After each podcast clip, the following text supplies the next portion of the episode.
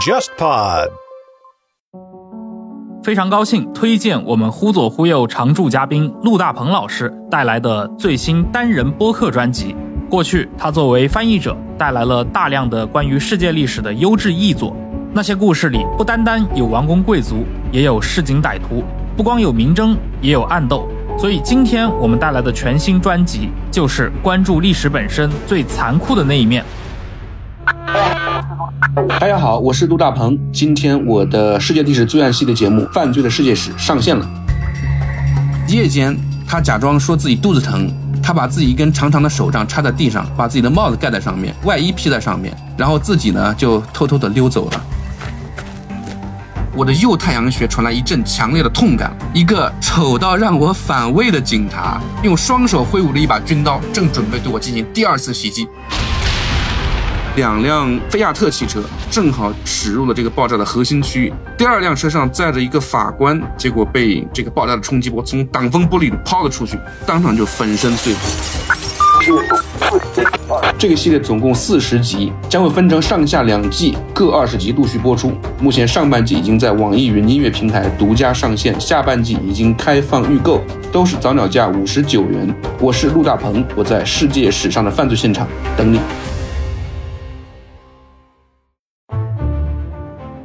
各位听众，大家好，欢迎收听这一期的《忽左忽右》，我是陈彦良。啊，今天很高兴啊，请到了清华大学的曹颖老师。曹颖老师是研究全球史和印度史的学者。我们之前曾经有一次直播的时候，曹老师是我的连线嘉宾。不过那期节目很可惜，我们没有把它放上播客。所以今天呢，算是曹老师正式的第一次作为《忽左忽右》的嘉宾来和我们一起录节目。曹老师过去。推出过一系列的作品，其实都是和这个南亚的治理啊、亚洲的这个治理相关的一些话题，比如说像自行车、港口与缝纫机啊、西方基建与日常技术在亚洲的相遇，还有战时印度的旅居华人，我觉得非常有意思的话题。先请曹颖老师来给大家打个招呼吧。大家好，非常荣幸出现在这里，也感谢陈老师。嗯，那个您今年八月啊推了一本新的书，也是您最新的这个作品《稀客警察》。我也了解到，像这个书，其实主要它的内容是源于您应该是十年前，是二零一一年到一五年期间，当时在新加坡国立大学历史系学习的时候撰写的这个博士论文。其实当时关注的是上海的锡克移民、锡克警察以及锡克革命者这群人的一个故事。能讲讲吗？你是怎么关注到就是印度人群体当中的这个锡克人这个族群，尤其是锡克在中国的移民这个群体的呢？这个其实还是蛮巧合的一个过程，因为我硕士时候做过一个古代中国的犹太人，特别是开封的犹太人，这些定居在开封的犹太人，其实来自于印度，印度西南部海岸克拉拉海岸的。一个地方，所以这个是就是我跟印度的一个渊源。然后当我到了新加坡来之后，其实我本来也是想继续做这么一个话题的啊，但是当时跟我的导师聊了一下之后，我觉得还是可以换一个题目来做。当时我导师就给我一个建议说：“你为什么不去看一看这个上海的红头阿三呢？”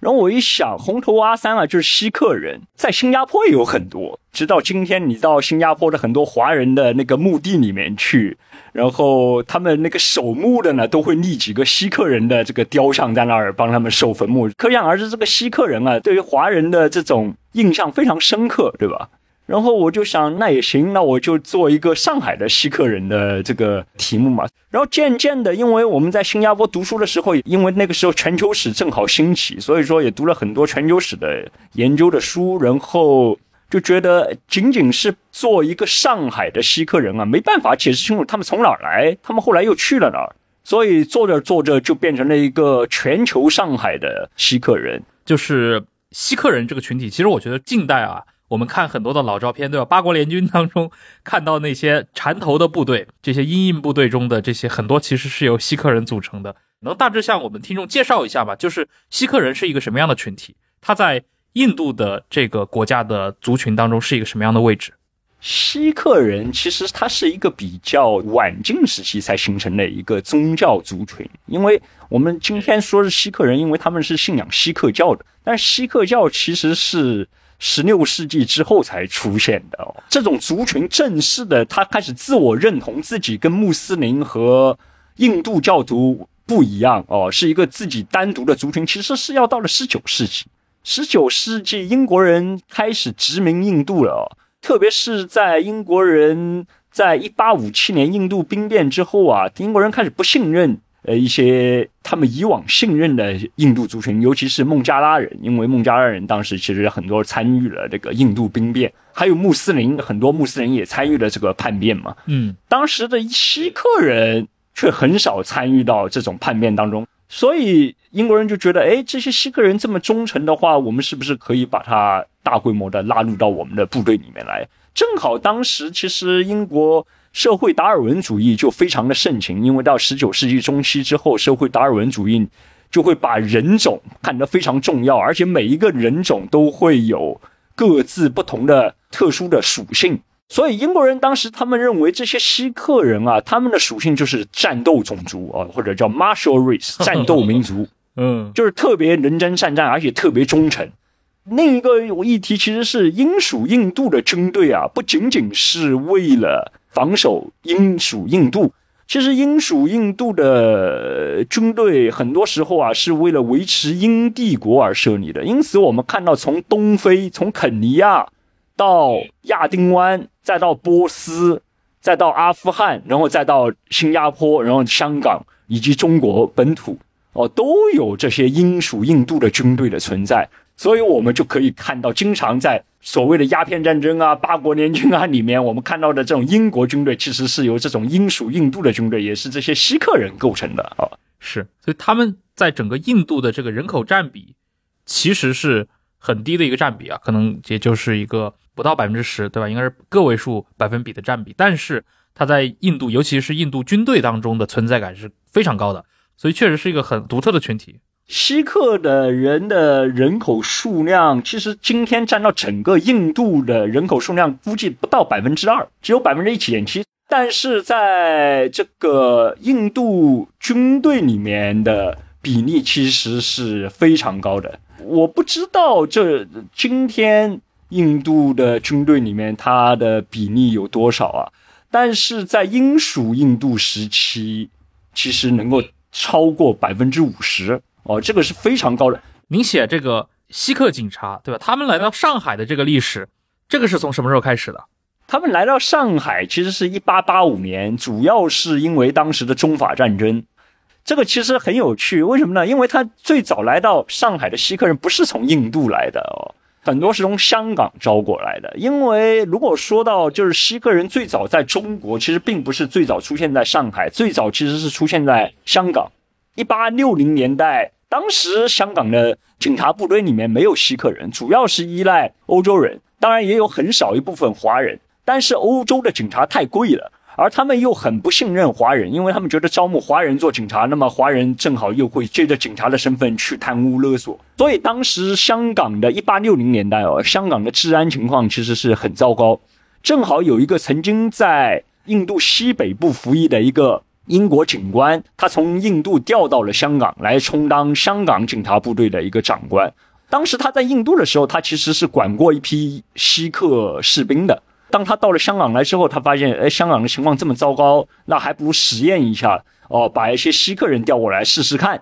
大概二十多个人到了香港来，然后一调到香港来之后，他发现，哎。当地的华人特别害怕这些头上戴着头巾又留着大胡子，然后身材也非常魁梧的这些锡克人啊。而且锡克人呢，因为听不懂华语，所以说也不会接受华人的贿赂，而且他们对华人特别凶狠哦，看到华人就打，效果还蛮突出的。那么英国人就开始觉得，嗯，要源源不断的要把锡克人调到香港来。但是这里出现一个问题，上海当时是上海的租界的工部局嘛。早就知道香港其实是有用了锡克人做警察的，但上海其实一直不愿意招募锡克人。一个主要的原因呢，是上海工部局的这些欧洲人啊，他们看不起香港，因为当时啊，这个殖民地跟租界地之间啊，也存在一个鄙视链。什么鄙视链呢？租界的地区的人呢，认为他们就是全是欧洲人，他们是欧洲人自己创造出来的一个城市。所以说是更加文明的、更加开化的，殖民地呢是这种哦，像香港啊、新加坡啊这些殖民地呢是比较低一等的，因为他们里面充斥的很多本地人，他们也是不开放、没有民主的，是一个很专制的一个政府哦。所以上海的欧洲人啊看不起香港跟新加坡的政府。那么还有一个另一个鄙视呢，就新加坡跟香港的殖民地政府啊看不起印度的殖民地政府，他们认为印度是更落后的啊，印度的政府啊是更加落后、更加专制的哦，所以有这么一个鄙视链。所以上海工部局的这些董事呢，我们是一个 international settlement 租界地，我们更文明，文明的地方不需要用这些锡克人做警察。但是直到一八八五年的时候，中法战争爆发了，当时中国人排外情绪也很严重，所以说有传言说中国军队啊随时都会来攻击洋人在上海的租界地，所以当时工部局就很紧张，所以说他们就想到啊，我们还这个时候需要这些。长相魁梧又有军事知识的这些锡克人来保卫我们。那么最早雇佣锡克人呢？因为时间非常紧，而且当时香港跟新加坡之间的商人啊群体其实交往非常密切，所以说上海这边就派了一位经常到香港出差的商人，去到香港去招募了一些香港的锡克人来到上海来充当警察，是这么回事。所以到了这个八十年代，你刚刚提到了这样的一个契机啊。就是锡克警开始进入上海，但是抽调是一方面啊，就是为什么当时的这些印度人会愿意离开印度，来到像东方的这些新的殖民地也好，或者说这些租界来谋生呢？因为英国人希望把锡克人招募到自己英属印度的军队里面当士兵，而绝大多数锡克人呢，其实都是在旁遮普一带种田的农民。当时做农民的收入要远远低于当兵的收入，所以很多锡克人呢，他们愿意去当兵，认为当兵既是一个荣誉，又可以给家里面挣很多的钱。但是当兵的收入也远远比不上去殖民地当警察的收入，所以一开始到香港去当警察，主要是因为在香港当警察收入要比在印度当兵高十倍以上。所以很多人就愿意去香港当警察。那么上海是因为什么回事？上海是薪水要比香港还要高上两到三倍，所以最后其实上海变成了一个最吸引印度的锡克人来工作的这么一个地点，这是最主要的原因。钱，嗯，而且这种移民或者说产业的传播路径也确实是因为我们看上海的近代历史，它很多东西确实是要经香港一道再过来。你包括像那些犹太的这些商人们，你像沙逊或者像加道里这样的家族，对吧？都是在孟买可能先做了生意，然后到香港发展，最后进一步去来到了上海。这个过程当中，像希克这种，对吧？警察力量，它其实也是沿着这样的一个路径过来的。对对对，嗯，哎，所以整个您刚提到了，因为锡克人本身在英属印度，他的。给人的感觉嘛，就是比较尚武的这样的一个民族，而且以参加军队为荣。同时，他应该也就是印度北方人嘛，喜欢蓄须啊，这一点感觉跟俄国人很像。我以前参加一个活动，听过关于乌达克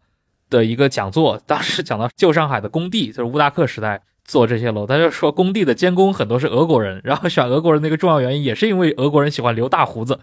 所以，可能中国的这些工人就很害怕他们，就感觉对这种有蓄须习惯的这样的民族，好像华人通常都是心理上会怀有一层畏惧。对，当时也是一种男子气概嘛，就是到了十九世纪末二十世纪初的话，所以说后来我们看到日本人很多都也开始蓄须嘛，就是为了体现一种男子气概。那么他这种在这种形象建构的过程中，他会把中国。男性描述成很少有胡须的，所以说就缺乏男子气概，缺乏男子气概就使得你被统治、被殖民，就是理所应当的，就是这其实是一种殖民统治的一种合法性嘛。哎，这批人他们到了上海租界以后，您刚提到了他们来的很重要的一个原因是经济原因啊，他们来当差，就是我们可能就是看到上海的文艺作品里面，对吧？最后就变成了所谓的红头阿三这样的一个群体，他除了当警察之外，他有别的一些。职业选择吗？以及他通常来，他是一种外劳的一个身份，就过来挣外快的，但是家庭不在上海，还是说他其实也会把他们的家庭都迁移到中国来？因为警察的职位其实是蛮稀少的，其实就跟我们今天一样，有编制的警察是很少的，是吧？呃，所以绝大多数人来到这个地方之后。是找不到正经的警察的工作的，所以很多其他的锡克人呢，充当的是保镖、保安这种看门人这种角色。因为有很多有钱的家里面的人，其实需要有两个锡克人站在你门口当保镖、当保安的、当看门的。当然，有很多人他其实当警察赚到一些钱之后呢，他就不愿意再继续当警察了。所以有一些积攒到钱的锡克人，他开始当放贷的，就借钱的，这也是另一个职业，专业放贷的。那么关于家庭方面呢？其实当然我们知道，一开始绝大多数的来到上海的锡克人都是男性，但英国人他其实有一种理论，他其实觉得。如果都是这些单身的男性在这个地方来，他们会不会把这个地方当做自己的家？他们会非常的躁动，不利于他们安心的在这里工作。所以英国人呢有一个福利还蛮好的政策，你只要当到了某一级别的警官之后，英国人是会给予津贴跟呃家庭宿舍。鼓励你把自己的妻子、孩子都接到上海来定居在这个地方的。嗯，这些锡克人，据您的研究，比如在上海，他们是自成一个群体，还是说会融入上海的？比如说同样有印度背景的这样的社群，还是说他们就跟着英国人玩？他们肯定不能跟着英国人玩，因为这些这英国人是看不上他们的哦。其他上海的印度人，尤其是您刚才说的沙逊啊、加道里啊这些犹太人哦，也是从。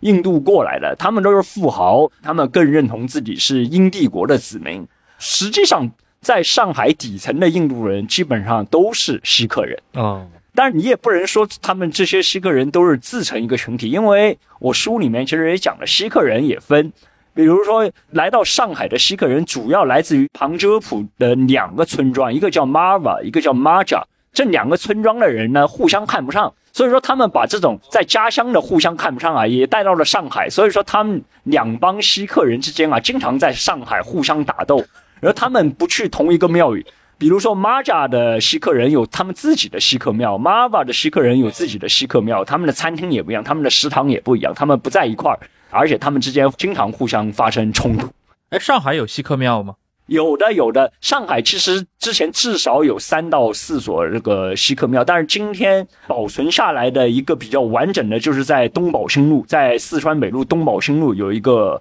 锡克庙。但是今天你假如去看的话，你外表完全看不出来它是锡克庙，它应该都是已经被分割成人家了。而且上海的锡克庙很有趣，上海的锡克庙它的图纸其实是二十世纪初的时候，上海的锡克人从香港偷回来的。最早是香港的锡克人建了一个锡克庙，那么上海的锡克人其实蛮嫉妒香港的锡克人有自己的锡克庙的，所以说他们就派了一些锡克人跑到香港去，把他们建设的图纸偷回来了，偷回了上海，然后模仿那个香港的锡克庙建了一个，是这么一个故事。嗯，哎，你刚刚提到上海这个租界里面的锡克人是从印度旁遮普邦的两个村子来的，我感觉跟中国的。一些海外移民群体的形成其实也挺接近的，对吧？可能是广东、福建某两个县底下的乡镇里面，然后老乡带老乡在海外形成了一个很大的圈子。对，其实以往我们说移民，中国移民或者印度移民，我们称移民叫 transnational 的 migration，但是这很大程度上是不能反映这种现实，因为。中国移民很大程度上不是指的山西或者河北这些地方的人，基本上都是来自于福建或者广东某一个村子的，所以我称这些移民叫做 translocal，因为它代表的其实并不是整体的中国性，而是福建跟广东某一个村子的那个村庄的特性，所以用 transnational 这个词很大程度上其实是不准确的，跨地域而不是跨国，就是比如说像广东的台山人，他们去到。移民到太平洋的对岸，是其实带来的是那种台山的文化的一些影响，但是这个影响可能就跟中国内地中原的那套文化又又完全不一样。对，呃，前面提到嘛，这本书的来源是您在新加坡国立大学时期的这个博士论文，当时你这个博士论文里面的副标题涵盖了三个群体啊，锡克移民、锡克警察和锡克革命者。我觉得革命者是一个很有意思的群体。就锡克人，他其实也是早期的这个印度海外移民或者海外民族主义运动中很重要的一个组成部分。这其实是很重要，这我这个书里面很重要的一个转折。因为锡克人以往被我们认为是维持英帝国在远东统治的一个支柱性的力量，不管是新加坡、香港还是上海。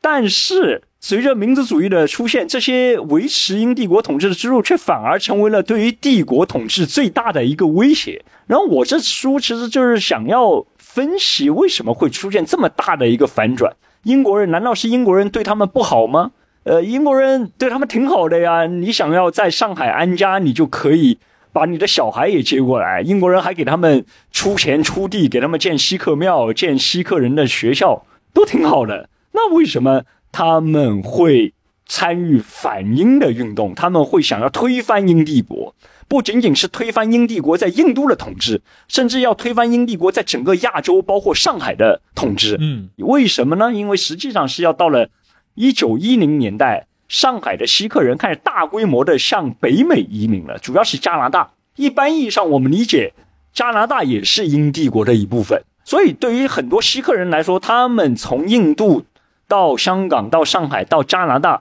其实都是在帝国范围内流动，不应该受到限制。这也是帝国告诉他们的一个理念。但是，当他们到了加拿大之后，他们发现他们遭到了当地白人的歧视。以及无情的打压，哦，所以说这种种族方面的歧视打压，使得他们觉醒了。他们觉得，他们之所以在加拿大被歧视，主要是因为他们没有一个自己的祖国，所以他们需要让印度独立，这样子他们才能挺起腰板做人。当然，还有一个问题，为什么在上海过得好好的，为什么要移民到加拿大呢？主要还是钱。在加拿大赚的钱要比上海还要多得多，因为这些锡克人到加拿大不是做警察，而是主要是从事铁路建筑工作，就是铁路工人。当时因为加拿大跟美国都在开发西部，所以说它有大量的这种铁路基建方面的工程，而这些工程它都是以美元结算的，又是钱的原因把他们吸引过来。但是当他们来到这里，他们发现这里不是天堂，所以他们希望先要争取印度的独立，他们才能够在美国生活的更好。所以很多锡克人在一战爆发之后，他加入了一个叫戈达尔党，相当于印度的一个革命党，想要从北美洲回到亚洲。来推翻英帝国在亚洲的统治，那么他们就又回到了上海。为什么在上海而不是英帝国其他的地方呢？因为这里涉及到上海的一个同属权的问题。因为上海不是一个英国的殖民地，它是一个租界。嗯，所以英国人想要在上海抓你的话，你只要从公共租界逃到法租界，或者逃到中国。人居住的地方，英帝国在那些地方是没有执法权的，所以这里的这个上海政治身份的模糊性，使得它变成了锡克人在亚洲从事革命运动的一个大本营。好像我看到有一些介绍说，二十年代当时发生过，比如说清英的这种上海锡克社团领袖被这种加入了戈达尔党的这个印度锡克巡捕给枪杀的这样的一些事件，就发生在上海。对，这个就是我书里面第三章讲的一个很有趣的案例，叫杀死布达辛格。布达辛格是当时上海公共租界锡克人部队的最高指挥官。然后他在一九二七年四月的一天，在当时福州路，今天还在那个公共租界巡捕房的总捕房的那个建筑门口，被另一个锡克人当场射杀。而另一个锡克人，他其实就是戈达尔党的。党员，所以也不是所有的锡克人都是革命党，对吧？仍然还是有很大一部分的锡克人是忠于英帝国的，所以他们之间又爆发了这种内斗。是，而且这还跟中国革命有点关系，就是我们知道像那个著名的五卅惨案，英资的公司巡捕，对吧？他们来下令向工人开枪，这实际开枪的应该就是一群锡克巡捕嘛？对，这又是一个很有趣的点，因为那些开枪的锡克巡捕跟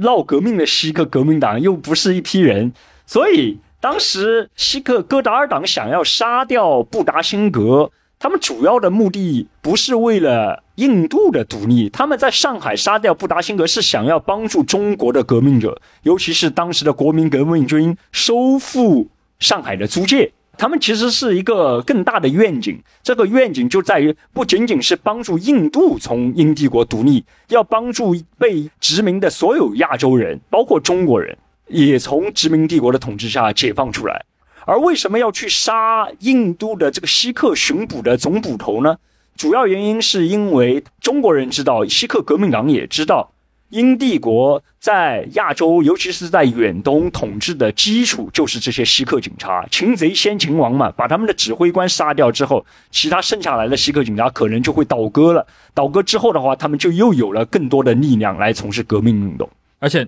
刚说到这场刺杀发生在应该是二七年的四月六号，正好就是北伐军开进上海，然后上海的工人武装对吧全面暴动的那个时期。虽然看起来是锡克人在刺杀锡克人，但其实是为了策应中国的革命、中国的北伐战争。它背后有一个那种，就第三世界这个革命群体之间这种跨国、跨州进行合作的这样的一个网络。对对对，是。哎，其实我很好奇啊，你刚提到的这批锡克人的反殖事业，它和印度主流的这种反殖事业，比如说我们可能更熟悉的像甘地也好，或者说。呃，像后来像尼赫鲁这群人的革命组织是什么关系呢？实际上是在印度的由印度教徒跟世俗主义者主导的反殖民运动，一直忽视了锡克人的贡献，因为其实锡克人是真正的去干革命的，他们真正的去流血牺牲去搞革命运动的，而反而是在印度的那些印度教徒跟世俗主义者，他们一直强调的其实是。非暴力不合作嘛，是和平的这种呃运动。所以我写这本书一个最大的目的啊，其实是想要恢复一个历史的一个本来的面貌。就是说，当我们今天去理解印度的反殖民运动的时候，我们可能只知道的是那些甘地啊、尼赫鲁啊这些印度教徒跟世俗主义者他们的运动，而锡克人的武装斗争完全被忘记了。然后我想问的问题是：为什么这些锡克人的故事被忘记了？它其实包含了一个印度教民族主义如何修改历史、如何让人们忘记一部分历史的这么一个工程。也就是说，到了印度独立之后，主要是由世俗主义者跟印度教徒主导了近现代印度历史的书写。当然，他们会强调自己的功绩，这也直接导致了其实到了。七十年代、八十年代，锡克人自己的民族主义的诞生，也就是说，锡克人觉得我们为印度的独立付出了这么多，但是最后印度人把我们出卖了，因此我们要有一个自己的国家，要有一个卡利斯坦。嗯，对，而且就在今年九月份，正是在加拿大，对吧？有一个锡克教领袖遭到了暗杀，而且这个引发了像加拿大总理，对吧？和印度之间的。这样的一个纠纷，可以说现实政治依然在投射这些历史上带来的这个遗留问题。就像你刚刚提到的，七八十年代以后，这些锡克人他有了自己的一个民族意识。哎，那比如说我们知道中国的历史，对吧？那很快到了三十年代，一九三七年中日战争爆发，就是咱们要抗日了，然后日本人打进来了，那上海也是他算是首当其冲嘛。当然，他的租界还。呃，进入了一个可能三年多的一个孤岛时期，但是很快太平洋战争爆发之后，租界也基本上是被日军占领了。这批锡克人，这些警察们何去何从呢？这其实是我这本书最后一章的内容，因为日本的太平洋战争使得印度的民族主义运动看到了一丝新的希望。比如说，在海外的印度的民族主义者，也包括一些锡克人，他们发现，只要跟日本人合作。很可能由日本人帮助他们赶走英国殖民者，帮他们获得印度的独立。所以，一些印度的民族主义者啊，他们就加入了日本的大东亚共荣圈的计划。其中最有名的就是那一个叫做苏巴斯·钱德拉·鲍斯，他成立了一个叫做印度国民军的组织 （Indian National Army）。这个印度国民军。他的宗旨就是团结一切在中国、新加坡这些锡克人，以及有过军事训练的所有的锡克士兵，把他们团结在印度国民军的这种旗帜下面，训练他们，武装他们，把他们带到缅甸前线去，让他们杀回印度，夺回印度。哦，他是这么一个计划。那么我们上海的所有的这些锡克人呢，自然而然也被编入了印度国民军。尽管有一些人不愿意，但是你如果不愿意的话，你可能就会被日本人杀掉，或者投到集中营里面去。所以绝大多数人就被迫加入了呃印度国民军。因此他们在上海建了很多的这种训练基地。训练这些在上海的锡克人哦，是这么一个情况。但是从始至终啊，这些上海的锡克人都没有被带回到印度，因为日本的太平洋战争，他日本人非常缺少船只，所以日本人没有船把他们运出上海。哦，所以到了一九四五年二战结束之后，所有的这些锡克人仍然留在了上海。当然，中国政府收复了上海之后，就开始对这些锡克人啊进行了审判，因为他们加入了日本人嘛，所以说其实跟中国人也是敌人。其实最后的结果就是把一些印度人没有，并没有关押他们，就是把这些锡克人都遣返回了印度，然后由当时的英属印度政府来进行审理。当然，一开始英属印度政府是想要判这些人刑的，因为这些人可能就是敌对分子嘛，加入了日本人。但是当时一九四六年的时候，印度的独立运动已经如火如荼了，哦，所以印度各地爆发了大规模的这种游行示威，要求英国政府释放这些锡克人。说最后英国政府就是把基本上所有的这些锡克人都无罪释放了，印度之后也获得了独立，是这么一个故事。嗯。这段其实可以看得出近代历史的一个复杂性啊！你刚刚提到一个民族在另一个民族和第三个民族这种冲突之间，他扮演的一个角色，不光在印度，其实我们去看印度尼西亚的历史，对吧？苏加诺在那个时期其实也都是很多选择，直接选择和日本人进行合作，这就呈现出这种挤压在东亚和。欧洲的这种强权当中的这些第三世界被殖民国家的一个复杂性。对对对，曹老师，您一直对殖民主义，我知道你其实有过很多的讨论嘛。你说过，呃，我印象特别深，就是对殖民主义过度简化的理解，对吧？塑造了大多数中国人对近现代世界历史的一个认知。你能谈一谈吗？就是如果像以印度被殖民以及出现现代化的进程为例的话，就是您的这句话，它。呃，能不能给我们来做一点解释，以及怎么来改变这种比较线性的、单薄的、情绪化的这种殖民主义的一个印象？呃，这个其实很重要，因为如果我们在中国讨论英属印度的历史的话，可能对于我们中国人的来说的话，只有一种非黑即白的解释，就是英国人非常糟糕，英国人非常坏，英国人殖民了印度，英国人开始剥削印度人，英国人开始武力镇压印度人，然后印度人开始反抗。印度人反抗，最后成功了，然后把英国人赶走了，然后印度获得独立。基本上就是一个非常线性的理解，殖民主义非常糟糕，非常坏，激起了民族主义，民族主义最后获得了胜利。但是如果我们深入到英属印度的历史之中啊，我们会发现，帮助英国人统治印度的绝大多数都是印度人本身。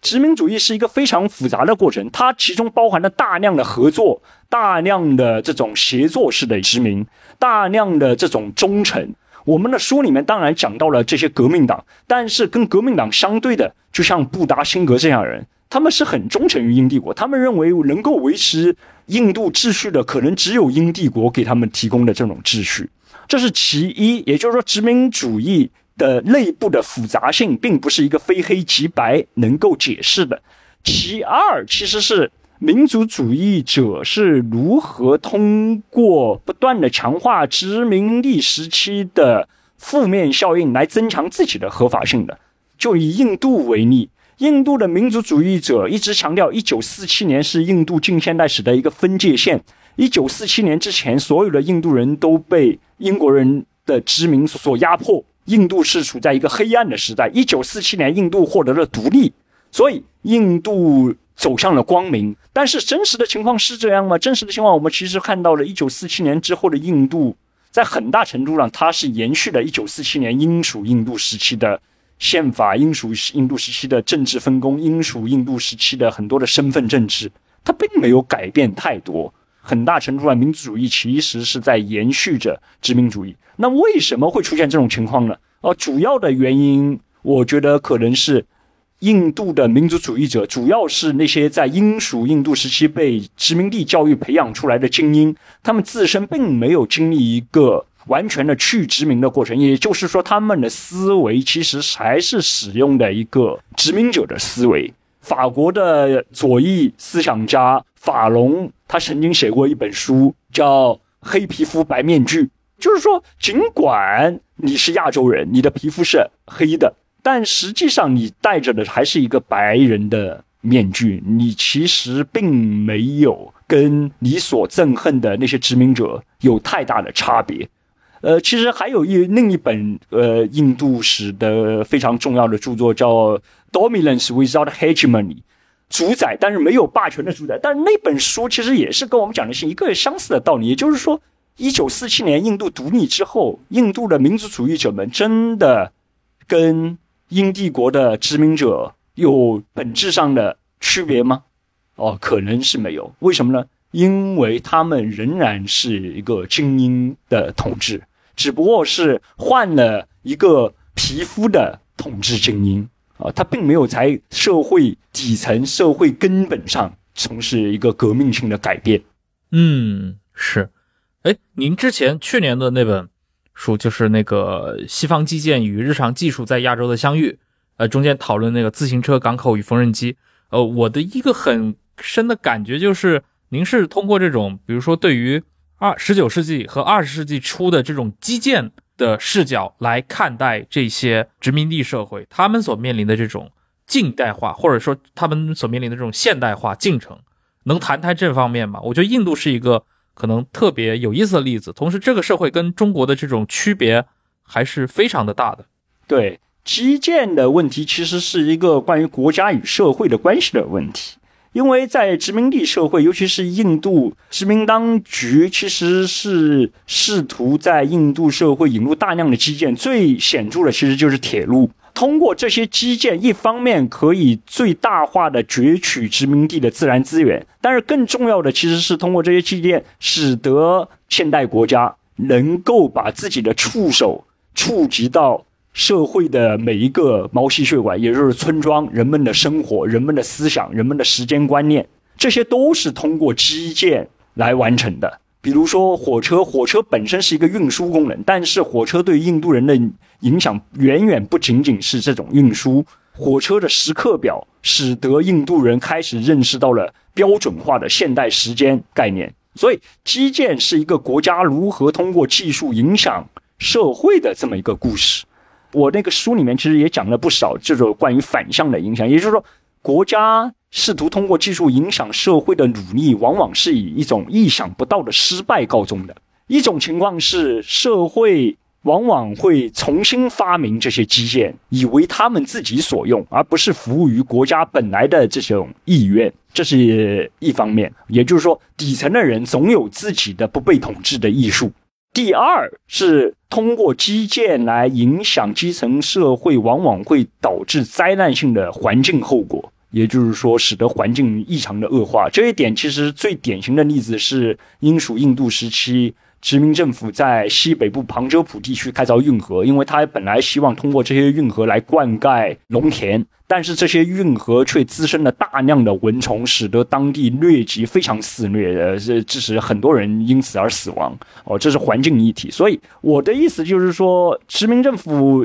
保持的一种现代性的理念，往往希望通过技术、通过基建来改造社会，使得社会最终服务于他的殖民目标。但是这种初衷往往是事与愿违。嗯，哎，自行车那个交通工具这个例子，我觉得你也可以来讲一讲，它是怎么影响印度的城市建设的，尤其是它背后的这种现代性的特质。大家如果想一想，我们中国的情况其实很相似。自行车最早出现在印度，其实它是一种现代工业产品的形象出现的，它代表的其实是一种现代性。家里面有一辆自行车，其实是非常奢侈的一件事情。因此，最早的自行车来到印度啊，是只有欧洲人能够负担得起。但是，渐渐的汽车出现了，而且欧洲人对于印度社会的理解发生了改变。怎样的改变呢？因为欧洲人发现，如果他们骑着自行车在印度街头的话，他们自己的身体会暴露在印度人的目光之中。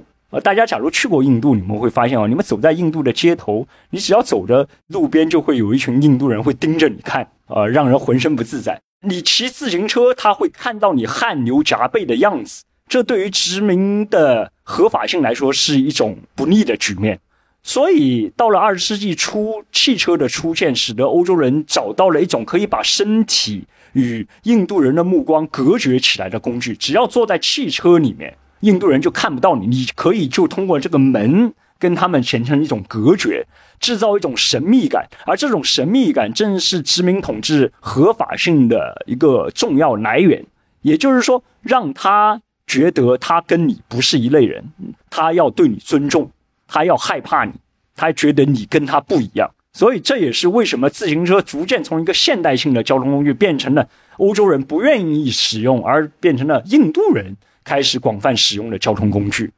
而当印度人开始使用自行车之后，欧洲人又开始污名化自行车，因为他们认为自行车是一种不同于汽车的危险的工具。哦，如果在一这一类没有受过现代化训练的、没有受过很好的教育的印度人手里，这些技术会变得非常危险。自行车的技术，所以说他们开始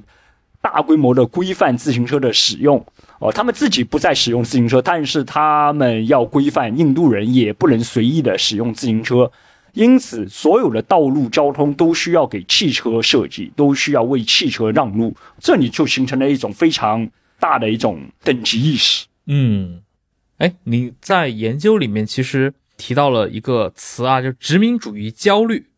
这个概念能向我们听众解释一下吗？殖民主义焦虑其实是我呃去年出版的一本关于英属印度的旅居华人的书里面提出来的。因为我提出这个概念，最重要的我考虑的其实是殖民者并不是像我们以往所理解的一样，他是有恃无恐，他是非常强大，他来到殖民地打压当地人、压迫当地人、剥削当地人，能完成殖民，他并不是非常的强有力的。他来到了印度，来到了东南亚。他是面对了巨大的不确定性而来的，因此，当他刚刚踏上这个土地，他就因为不确定性而焦虑。他不知道印度人的习俗是什么，他不知道印度人吃的是什么东西，他也不知道这个地方的昆虫有没有毒，所有的一切都是不确定的。所以，这种焦虑使得他不得不一步一步的先下手为强，因为你不先把这些人征服。他们可能就会对于你有害，所以殖民扩张很大的一部分的动机，并不是仅仅来自于贪婪，而是来自于对不确定的恐惧，是一种焦虑。嗯，这种焦虑，因为您在书中其实提到一个事情啊，就是很多英属印度时代的这种殖民痕迹，其实是深刻影响了印度的这个政治氛围，甚至很大程度上被后来独立后的印度政府所继承了。就是您刚提到的这种地缘的。政治的这样的一些焦虑，它是不是影响到了后来的印度独立之后的这个政府，它的一些意识形态？对，最重要的点是什么呢？殖民焦虑会使得他很想要进行知识生产，因为从现代性的角度来说，缓解对不确定性焦虑的一个最重要的解决方案，就是通过知识、通过理性来了解你现在所处的情况。你只要了解了它，你就不再害怕，不再焦虑了，对吧？这是一种现代性的理解。但是，我们知道，你知道的越多，你知道你不知道的就更多哦。这其实是一种恶性循环。你好像好像现在知道了哦，印度人的宗教是怎么回事的，但是你突然又发现，我知道印度人的宗教是怎么回事的时候，我发现印度教还分成好多好多派别，成千上百个派别，所以。下一步，他就需要制造更多的知识，去了解那些成千上百的判别，来缓解自己的焦虑。所有的这一切的知识生产，都以什么样的形式传递下来呢？都是以档案、公文、殖民地的地图，这些所有的这些都是知识生产的呃物质表现形式。那么，当英国人在一九四七年离开印度的时候，英国人其实只带走了很少一部分这些档案。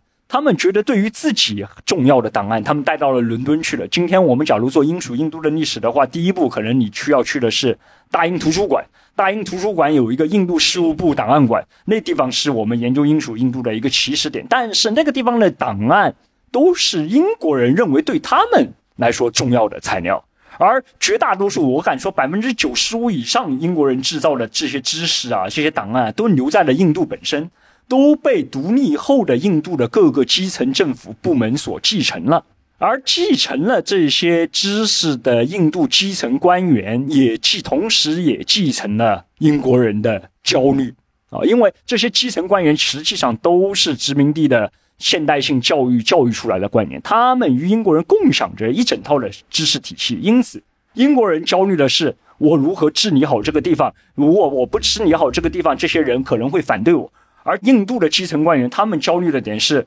我如果不了解这些贫民窟的人，我如果不了解这些山区的人，可能他们就会暴动，可能他们就会独立。所以是相同的逻辑在驱使着他们生产知识，驱使着他们进一步的焦虑。嗯，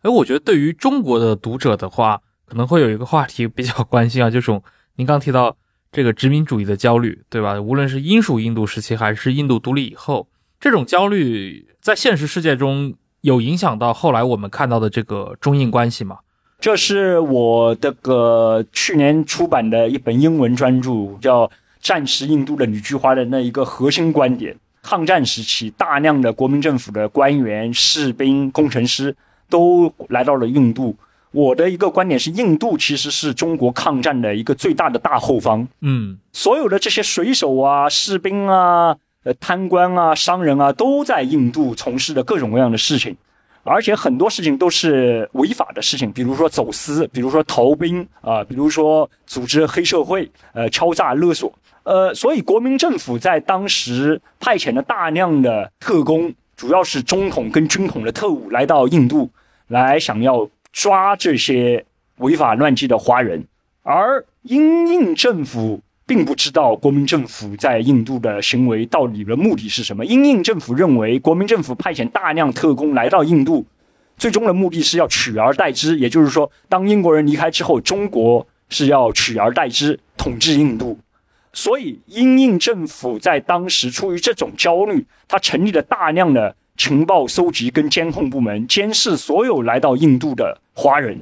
而这种监视又产生了大量的情报档案。这些情报档案现在藏的最多的是在今天加尔各答的 West Bengal State Archive 西孟加拉邦邦密档案馆。这些大量的档案，关于中国人怎样在印度搜集情报，中国人怎样在印度派遣特工的这些情报档案。在一九四七年后，没有被英国人带回英国，而是完风不动的留在了印度，由印度的情报部门官员所继承。因此，一九四七年之后啊，印度的情报官员其实是抱持的这种想法：中国人是要来殖民我们的，因为他所掌握的情报就是英国人给他的这些情报档案。所以，从一开始，印度的情报部门就对中国政府有相当大的怀疑。哦，这种怀疑直到一九六二年中印战争爆发达到了一个顶点，也直接影响到了我们今天中印两国的关系。因为以往我们认为中印两国的关系可能是一个边境冲突，但是我那本书的观点其实是，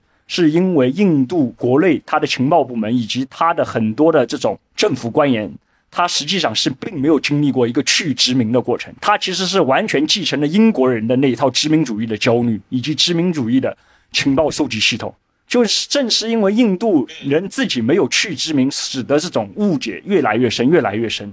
嗯，而且这个听起来特别像那种大的历史当中发生的那种乌龙的这样的一种现象，可以这样理解。嗯，是，就是您刚提到那个抗战，对吧？印度作为中国的真正的大后方，对，包括华人去到印度，对吧？就是无论是黑社会也好，还是贪官污吏也好，对吧？还有另一块是。像史迪威，他在缅甸和在印度，对吧？分别训练新的一些军队。就是过去我们在探讨这些话题的时候，作为中国人，往往是着眼于抗战的视角，其实不太会去想象这样的一些行为对于 印度人是怎么在看待这样的一些事情的。我觉得你刚刚提到的这个，其实很好的补充了就这样的一个视角。就当然，我们可能会认为这中间会有很多摩擦、一些乌龙的地方啊，一些可能错进错出的一些判断。但是你还原到一个。对吧？族群与族群之间的这种不安全感来说的话，我觉得这也是就是呈现出这种历史的复杂性就在这里。对，其实我主要就是想要通过这样一个故事来展现这种殖民主义的复杂以及民族主义的复杂哦。所以我那本书其实主要是讲两个议题：殖民主义以及现代国家建设哦，这两者之间是如何在战时的印度碰撞在一起产生的化学反应。嗯。哎，我觉得有一个故事你可以来着重讲一讲，就是那个陈景莲案，因为这个是您专门写过文章的吧？就陈景莲的归来，战时印度的唐人街和远征军逃兵，对吧？应该发生在抗战末期和战争结束之后这段时期，四三年到四六年之间。啊，对，这其实是关于一个中国远征军的逃兵的故事。这个逃兵其实是在四二年的时候来到了印度。当时中国远征军其实在印度有大量的逃兵，为什么有逃兵呢？首先是他们是国民党的军队，其次，呃，是因为印度可以提供大量的工作机会，尤其是印度的唐人街。为什么呢？因为我们刚才说了，有大量的华人的官员啊、水手啊、商人啊来到了印度，这些人基本上他们都会待在唐人街附近，因此唐人街附近的旅馆啊、赌场啊、餐馆啊、鸦片馆啊，生意非常兴隆。这提供了大量的工作机会，所以说这些士兵啊，他不愿意再到战场上去冒险，他就想要在唐人街找到工作。那么我们的陈景年其实就是一个逃兵，但是他为什么重要呢？因为英国人误认为这个逃兵是国民政府派到印度来的间谍，所以英属印度政府就在全印度范围内抓捕这个逃兵。但是陈景年这个人呢，他其实是跟很多中国远征军的逃兵一样，他售卖了自己的身份，也就是说他自己拿着一本护照，但是他把他的护照号码跟自己的名字卖给了另一个人，所以说现在就有了两个陈景年，一个是真的陈景年，这个真的陈景年手上有护照，然后在印度各处找工作赚钱，还有一个假的陈景年，这个陈景年手上没护照，但是他知道他的护照号码、他的签证号码以及。他用了陈景年这个名字，那个陈景年待在加尔各答，给当时国民政府的中央信托局工作。当警察抓到这个假的陈景年的时候，假的陈景年声称自己的护照丢了，但是他记得自己的护照号码跟签证号码，但真的陈景年其实是自己逃回了云南哦，所以说就有两个陈景年的故事。然后最后那个假的陈景年在加尔各答被英国人抓起来的那个陈景年呢，也被送回了昆明，但是。被送回昆明之后，国民政府并不承认他是假冒的陈景年，就认定他是真的陈景年，还把他编入了云南的宪兵部队，让他继续当兵。然后国共内战爆发了，然后他就加入了国共内战。这其实是一个非常离奇的一个故事。我希望用这个故事来致敬的，其实是刚刚去世的一个。非常伟大的历史学家叫纳塔利·戴维斯，他写过一本非常有名的呃历史学微观史的著作，叫《马丁·盖尔的归来》。其实我用陈景来的归来，其实是想要致敬他这么一本书。嗯，是，呃，这个故事特别的传奇，而且感觉非常适合影视化。其实这个有点呼应到那种所谓逃避统治的这个艺术啊，就普通人如何在这种强权社会当中，对吧，逃离这种来自国家权力的榨取。他从战场上逃出来，结果两个国家的人都在抓捕他，但是就这么一个逃兵，对吧？他利用自己的这些聪明才智，然后利用这个机制之间的政策漏洞，啊，利用两个政府之间的互相不信任，啊，反而最终成功实现了一个逃之夭夭。而且就是在这个故事当中，其实可以呼应前面的，就是英印政府逐渐就觉得可能国民政府真的在利用这些机会，对吧？来削弱英国对印度的殖民统治，意图让国民政府让中国的势力。延伸至南亚，对吧？这种对于东亚的这些，比如说对于像中国的一种恐惧，其实后来可能在印度独立之后就被尼赫鲁的政权、被国大党统治下的印度政府给继承下来了。对对对，其实我那本书就是讲的这么一个延续性。呃，回到你刚才说的殖民主义的复杂的过程，对吧？其实我其实这本书最终想要讲的是民族主义可能只是披了另一件外衣的殖民主义。而且，它其实提供给我们一种非常迥异于过去我们那种正邪对立，对吧？反法西斯战争这样的一个视角，对吧？这种正义战胜邪恶，对吧？公理战胜强权的这样的一个看待二战的视角，在二战当中，就盟国和盟国之间的这样的一些冲突，这种冲突不光是在外交层面的，甚至有的时候能反映到一种历史纵深感会更强的这种，可能来自于印度这块殖民地。英印政府从成立之初的这种来自地缘政治上的殖民主义焦虑，以及对于像中国的防范，以及在这个过程当中发生的一系列乌龙事件，这些乌龙事件可能就是过去我们在看待二战历史当中的时候都不会去注意它啊，但是它给我们的历史又造成了一些新的投射，这些投射可能一直要到六十年代，对吧？一九六二年中国和印度的冲突当中才会呈现出来。我觉得这是特别有意思的一点，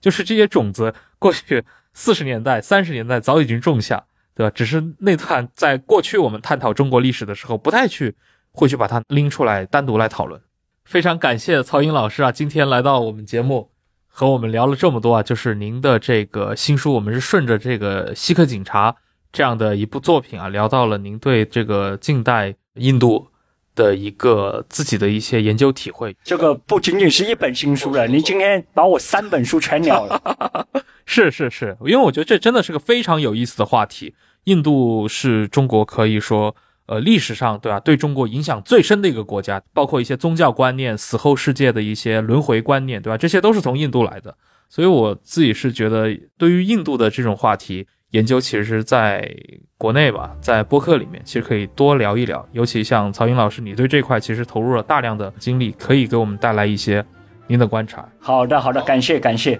嗯，好，感谢曹英老师今天来到忽左忽右，也非常感谢各位的收听，我们下期再见，拜拜，谢谢大家，拜拜。